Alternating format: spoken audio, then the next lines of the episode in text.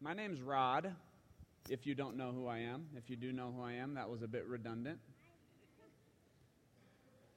If you're new to the river, we want to say welcome. And I want to give you a few insights as to what kind of we do here. If you're new and you have no idea what's going on, and by the time we're finished with the service, you still have no idea what's going on, then you can go out this door, down the hall, take a left, first door on your right, and this guy with his hand in the air, thank you. If you would have left your hand down, I would have been in trouble. The guy with his hand in the air, Will, will be in starting point to help you understand what's going on. Um, also, the other day, Rob and I were hiking in the Smoky Mountains, our lead pastor, and we started to talk about why we go to church. And it was about a 10 second conversation. But I feel like a lot of people go to church for a lot of different reasons. If you come to the river, the reason we come here is one singular reason to worship God. Do you agree? It's to worship God. Now, the cool thing about that is when we worship God, cool stuff happens. Like we go away from church and we're like, man, church was so good today and I really felt the Lord.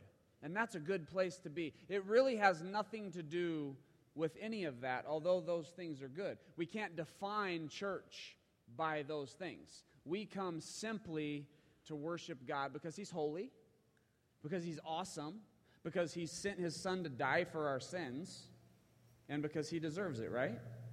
So that's why we're at church. Now, if you're new, I said that for the new people. The people who come here all the time, they, you uh, guys already know that. I said that for anyone who's new, simply to say, we're not really here to entertain you, or I wouldn't be preaching.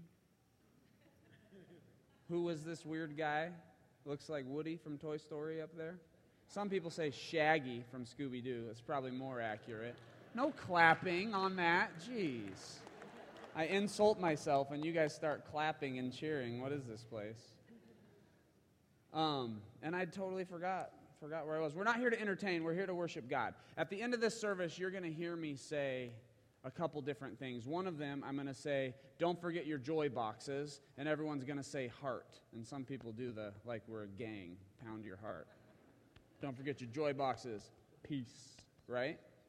That's, that, that's the tithing. You know, giving is between you and God. And it, giving is a form of worship, right?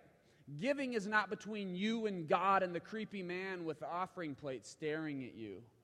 Put money in or else. It's between you and God. So we have boxes in the back. And if on your way out or on your way in, you want to worship God in that way, then we encourage that. But it's between you and God. Does that make sense? Okay. It makes sense to everybody uh, who's already here, but if you're new. Also, we have children in service with us, and sometimes dads will get up and take their children to the restroom, and they'll cross in front of the preacher, and nobody cares because we want children to worship the Father in the diverse community that we exist in. Because it is important. Jesus said, Let the little children come to me.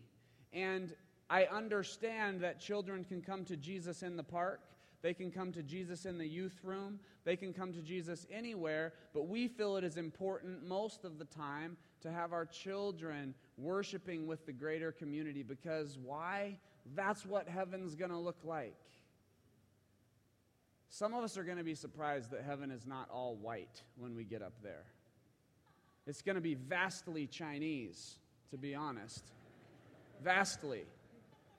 It's going to be so diverse.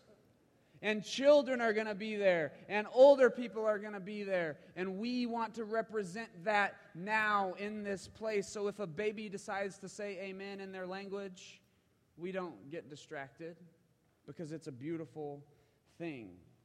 And fourthly, we have a prayer team up here after every service by this cross because we have people who are passionate about seeking the King of Kings with you and for you so that you can learn to embrace and worship God like He is meant to be worshiped. And sometimes junk in our lives gets in the way of that. And so we want to be able to help you get there. And that's what prayer is all about. And Jesus already taught us how to pray. So you're not going to get anything anything up there that you don't already know. We're going to call the kingdom of God into your life and it can be pretty powerful. Now, those are all the announcements. I hope I didn't miss any. I'll hear about it in staff meeting if I did. We've been talking about the four values of the river. Rob has preached on the first three. One, intimacy. This is a community of people who are intimate with Jesus. We go away on our own and we get with Jesus so that we can know him, so that we can hear from him, so that he can pour into us, so that we can impact the second value of the river community. That we don't exist as a single rugged individual trying to white knuckle our way through this life and follow Christ. We are meant to be one body coming together in the same way that we are intimate with Jesus, so that we can do number three value of the river have mercy for people who need to encounter Christ. And we do that in this place in a ton of different ways, and Rob preached on it, but that is who we are so that we can fulfill the fourth value, which I get to teach on today multiplication. So that everything we're doing on any level of a micro scale gets to be accomplished in a macro world. And we can do this for as many people as possible across the nation across Kalamazoo, and hopefully across the world. And we've already reached all the way to Uganda, and Dan went over to Ireland, or I don't even know where he was, but, you know, revival evidently spread out because he was the one who came down from the altar as it had been prophesied. And that's a phenomenal story. We want to be multiplied. So that's what we're talking about today. But again, before I teach, if God doesn't speak to you, we're all screwed. If God doesn't speak to you, it doesn't matter what type of exegesis I perform. And so, if we could all just humble ourselves and take a moment and ask the creator of the universe, who has been known since the beginning of time, to speak things into existence, if we could ask him to speak to our hearts and our minds and bring change to us and transform us so that we can stop conforming to the patterns of this world but be transformed by the renewing of our minds, if we would ask God to change the way we think and speak to us, then something creative could happen like He always does. So, can we do that? 30 seconds between you and God and this community. Let's ask the Lord to speak.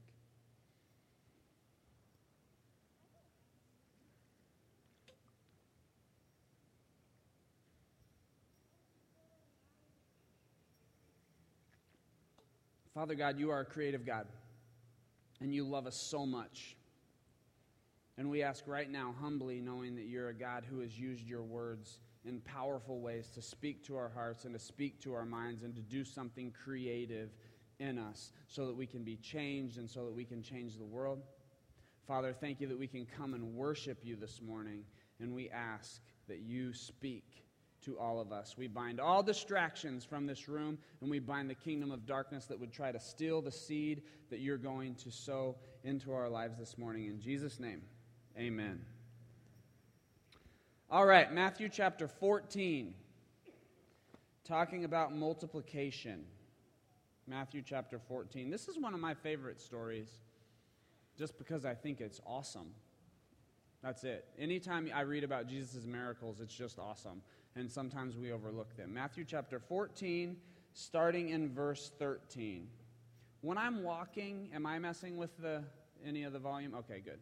I just don't want to be put the mic closer up to my mouth. Very good.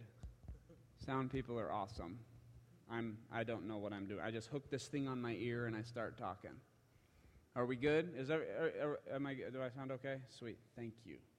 Matthew chapter 14, verse 13. Now, this is obviously the feeding of the 5,000. We're going to go through it, then we're going to talk about multiplication. When Jesus heard what had happened, he withdrew by boat to a solitary place. Time out. Jesus withdrew by boat to a solitary place. Value number one of the river intimacy. I think Jesus went away to get with Jesus. Right? Yeah. Jesus went away to get with his Father because he knows that if he can get with the creator of the universe, everything's going to flow out of that. So, intimacy fulfilled. When Jesus heard what had happened, he withdrew by boat to a solitary place.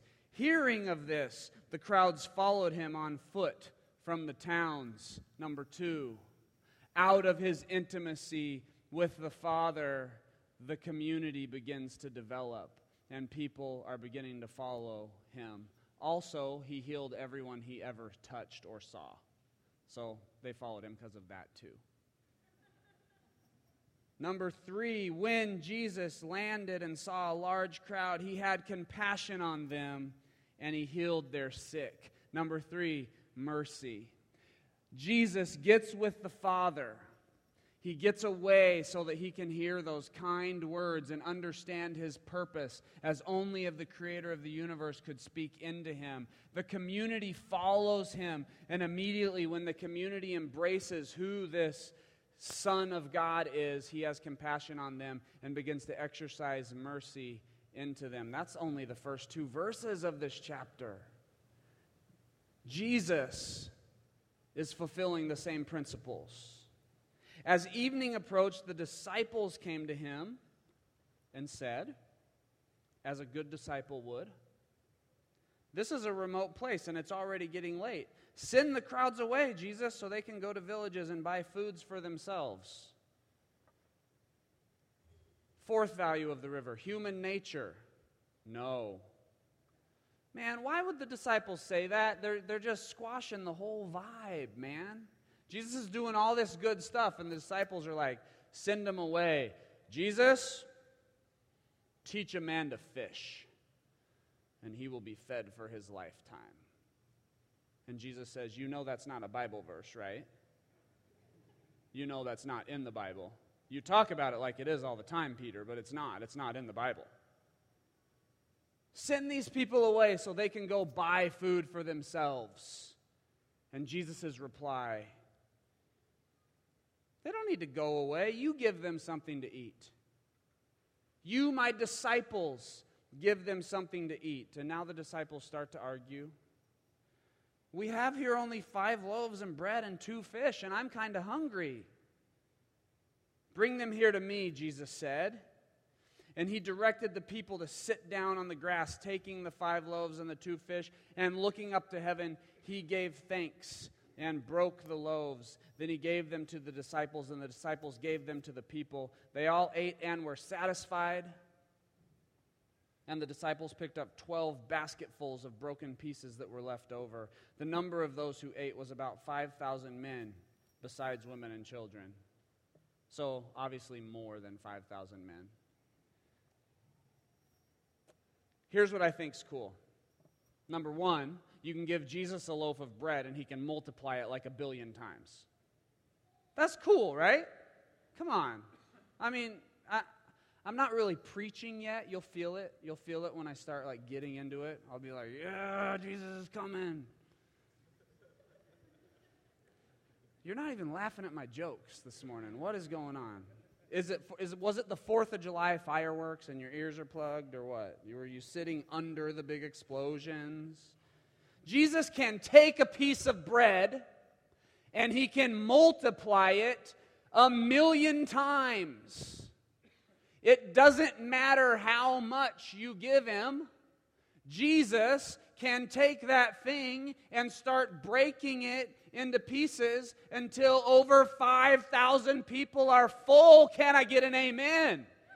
There we go. That's Jesus.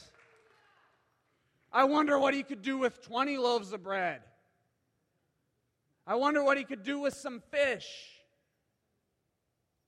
And yet, in the midst of that, being the most powerful being in the universe, condescended to this planet in the form of man so that we could interact with him and not feel like he is far away. Jesus doesn't take the glory. He tells his disciples, You give them something to eat. Bring me the bread, I'll do the hard part.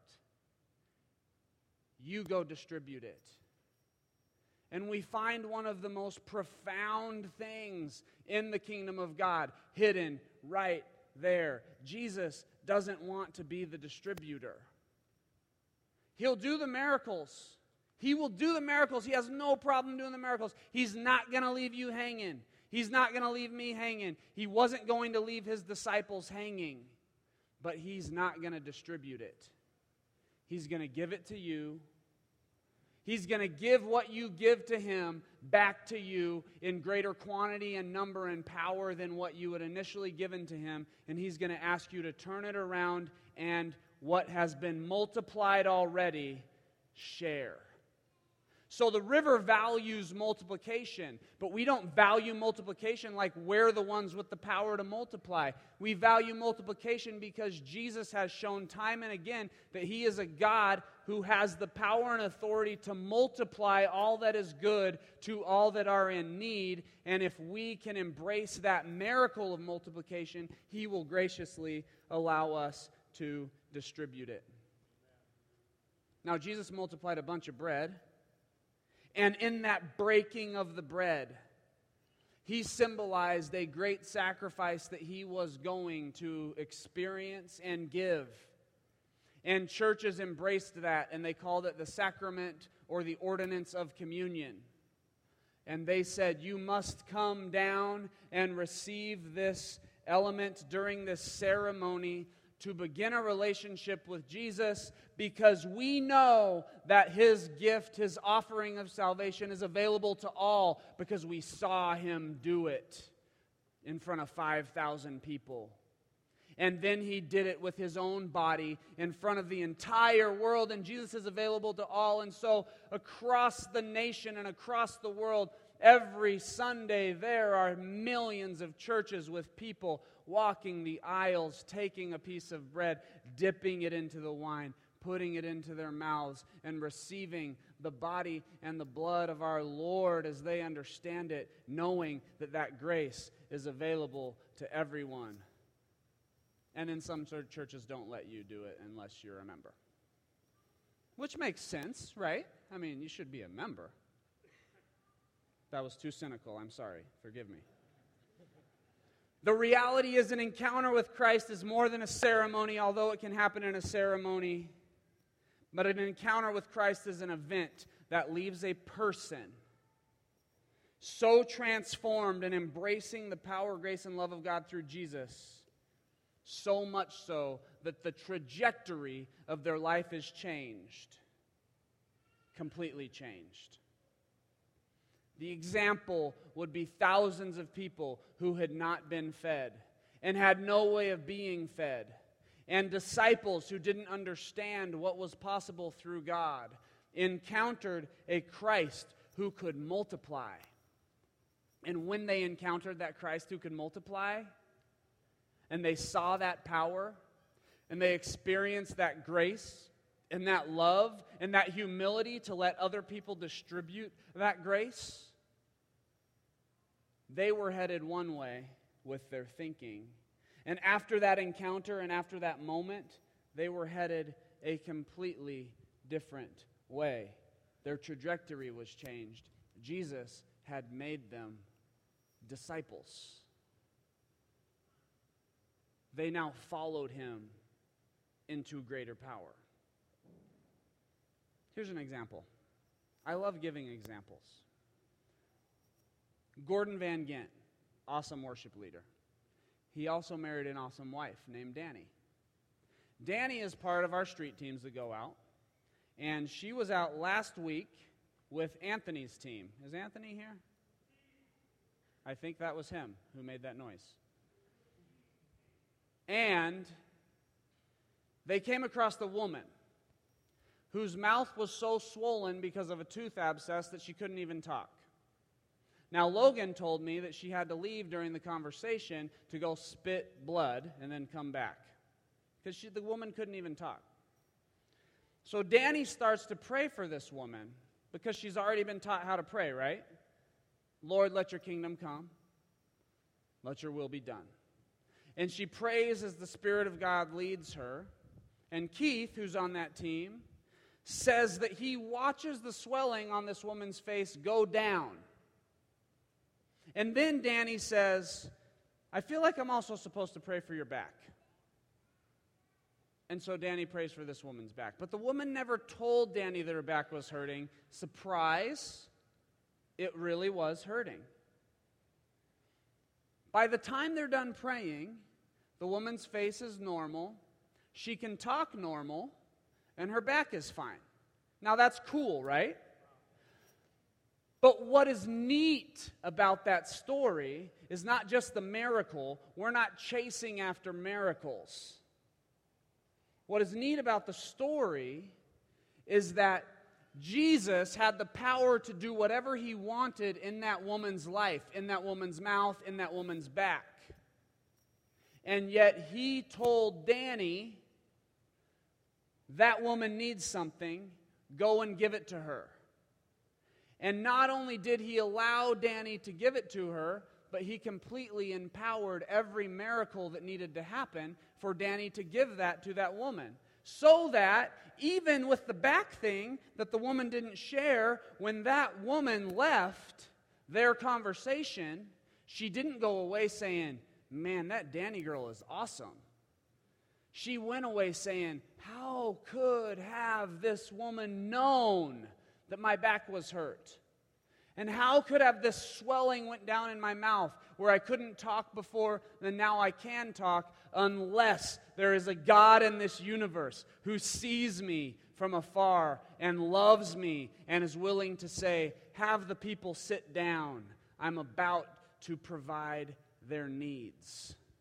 And Danny was given this crazy gift in a moment to multiply the kingdom of God. And that woman, because of that experience, now has the opportunity, once thinking this way, to completely turn and now become a disciple, one who follows Jesus. That's pretty sweet. Don't you agree? I agree. That if we're going to value multiplication, oftentimes I think like, Multiplication is one of those things that's like, yeah, intimacy with Jesus, yeah, community, yeah, mercy. Multiplication, I don't know what that means. If you're going to value multiplication, we have to understand and value what we're multiplying. We're multiplying the power, the love, the authority, and the grace of God to as many people in this world as we possibly can. That's what we're doing. Because we have a Jesus, we have a God, we have a Holy Spirit who will say, they're in need. You give them something to eat.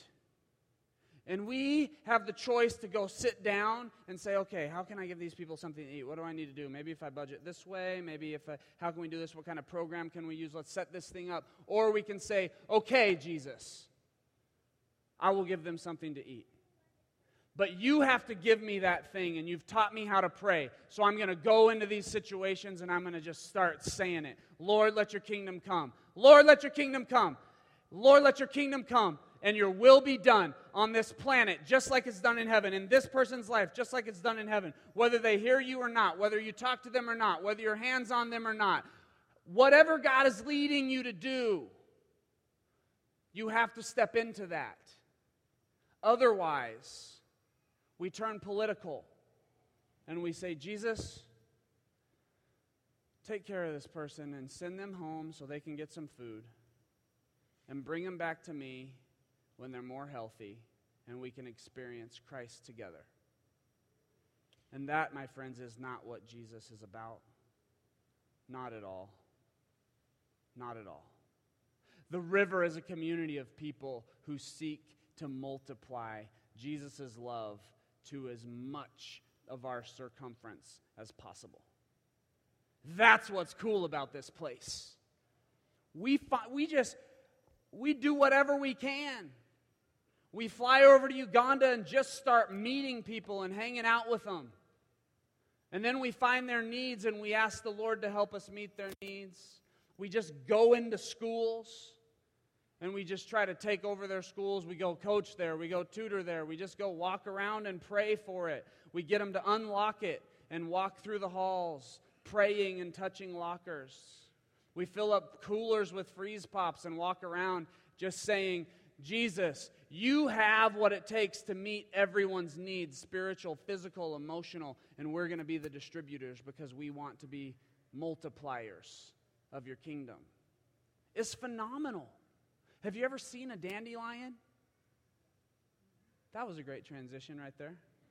Have you ever seen a dandelion? I mean, my gosh, they are what you call invasive. Bamboo is invasive. Did you know? I had to write this down. Some bamboo can spring and grow 12 inches a day. It can reach 15 feet tall, and it can travel 20 feet or more from the original clump when it was planted. You plant some forms of bamboo in your yard, you are in trouble. You plant dandelions in your yard, you're crazy. I will pick dandelions and throw them over my neighbor's fence. Just kidding. That would be terrible. These things are invasive, and Jesus said yeast is invasive. You guys know where I'm going? That's the multiplication power of the kingdom of God. You plant yourself in a place, you plant yourself in your work. You plant yourself wherever the Spirit of God leads you. And when I talk about God speaking, I don't think we need to define it because I think the enemy, the one who hates us, has us all trying to define how God speaks so much so that we're confused. You know, God gave us eyes, He gave us the mind of Christ. He reveals places to us all the time that we need to plant ourselves. And if we would simply be obedient to that, saying, God, you have the power to make one loaf of bread into a million loaves of bread, and I'll be the distributor. That won't be matched. That dandelion will take over the whole yard. That little piece of bamboo will take over everything around it. And we're afraid that the enemy is invasive because in the parable of the sower, God says the seed fell among weeds. I have news for you. The devil's not the weeds most of the time. We are. But we're good weeds.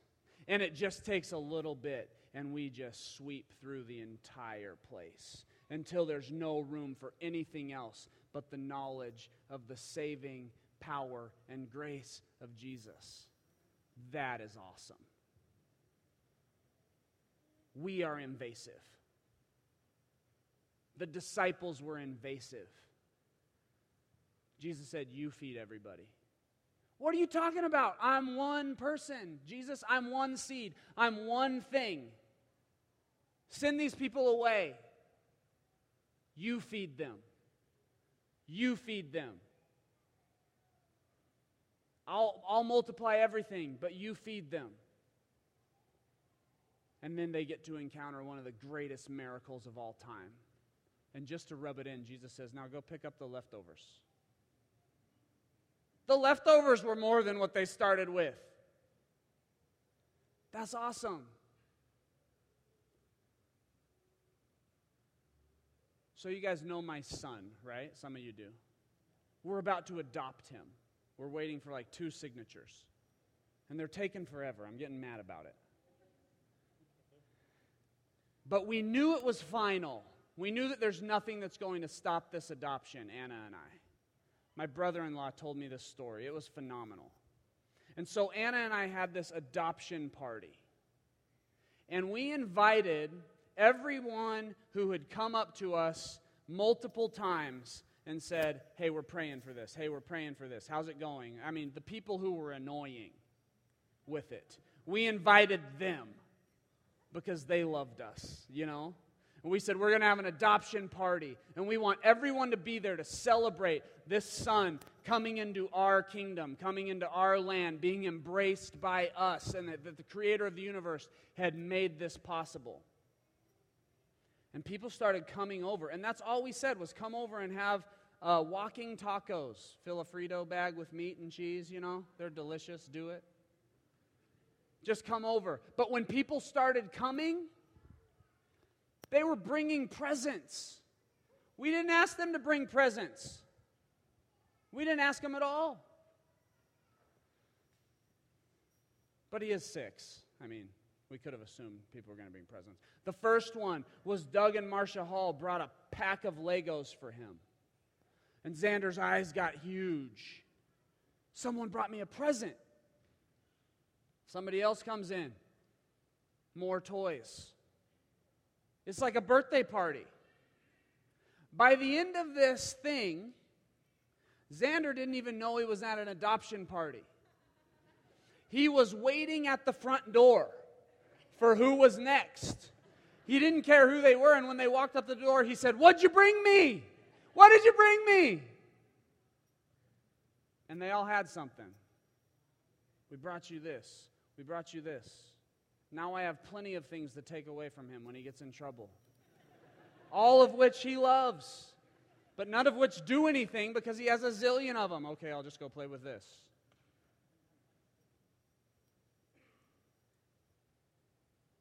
What did you bring me? And everywhere we look, I'm telling you, everywhere we go, the people who are meant to encounter the love of Christ are asking the same question What'd you bring me? What do you have for me?